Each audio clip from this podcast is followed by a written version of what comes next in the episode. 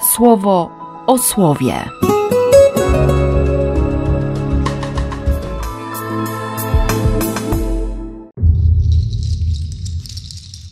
Osiemnasty kwietnia, poniedziałek. Dawid z uwagi na to, że był prorokiem, otrzymał poznanie tych spraw wcześniej.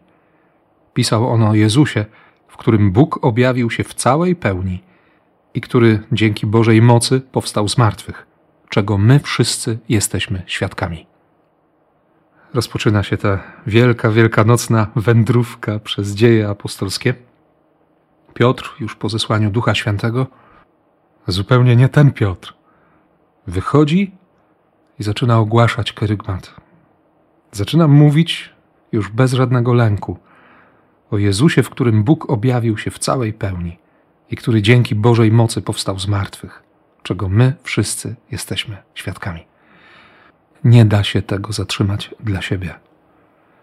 Te wszystkie słowa z pierwszego kazania, które ostatecznie, jak usłyszymy już niedługo, wywołują konkretną reakcję, przekłucie serca. Te wszystkie słowa musiały się pojawić, musiały zostać wypowiedziane, bo kerygmat nie działa tylko wtedy, kiedy nie jest głoszony. Oczywiście to zadaje konkretne pytanie: co ja robię z Ewangelią o Jezusie Chrystusie? Nie moją interpretacją Ewangelii, ale, ale konkretnym słowem o tym, że Chrystus jest Bogiem, że Chrystus naprawdę zmartwychwstał. Ten wczorajszy z pierwszego czytania wywód Piotra, przerwany przez Ducha Świętego, ta dzisiejsza pierwsza homilia nie wiem, czy głoszona po grecku, czy, czy po aramejsku, ale zrozumiała i przeszywająca, bez próby załagodzenia sytuacji, znalezienia jakichś oględnych i łatwo przyswajalnych słów. Przecież w 23 wersecie Piotr powie konkretnie: Jego to wy, zgodnie z przewidzianym i od wieków ustalonym postanowieniem Boga, zabiliście. Zabiliście rękami bezbożnych przez ukrzyżowanie. Zrobiliście to. Nie ma co uciekać od prawdy. Nie? Prawda wyzwala. Prawda wyzwala rozmaite emocje i to widać też bardzo konkretnie w Ewangelii Mateusza. Ogromny kontrast między tym, co Jezus mówi do kobiet. Nie lękajcie się, idźcie czym prędzej powiedzieć moim braciom, by się udali do Galilei. Tam również oni mnie ujrzą.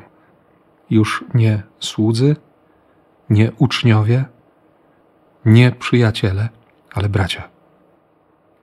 A w tym czasie wartownicy pełniący straż przy grobie pobiegli do miasta, by powiadomić arcykapłanów o zaistniałym wydarzeniu. Więc trzeba kłamać. No, taka prawda.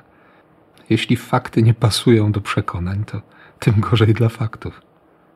Łatwiej ludziom wierzącym czy religijnym, ludziom księgi, ludziom objawienia uwierzyć w to, że ktoś zasnął tak mocno, że nie słyszał odsunięcia potężnego kamienia i wyniesienia ciała zmarłego, niż w to, że się pismo spełniło, że czas się wypełnił, że obietnice jedna po drugiej zostały zrealizowane.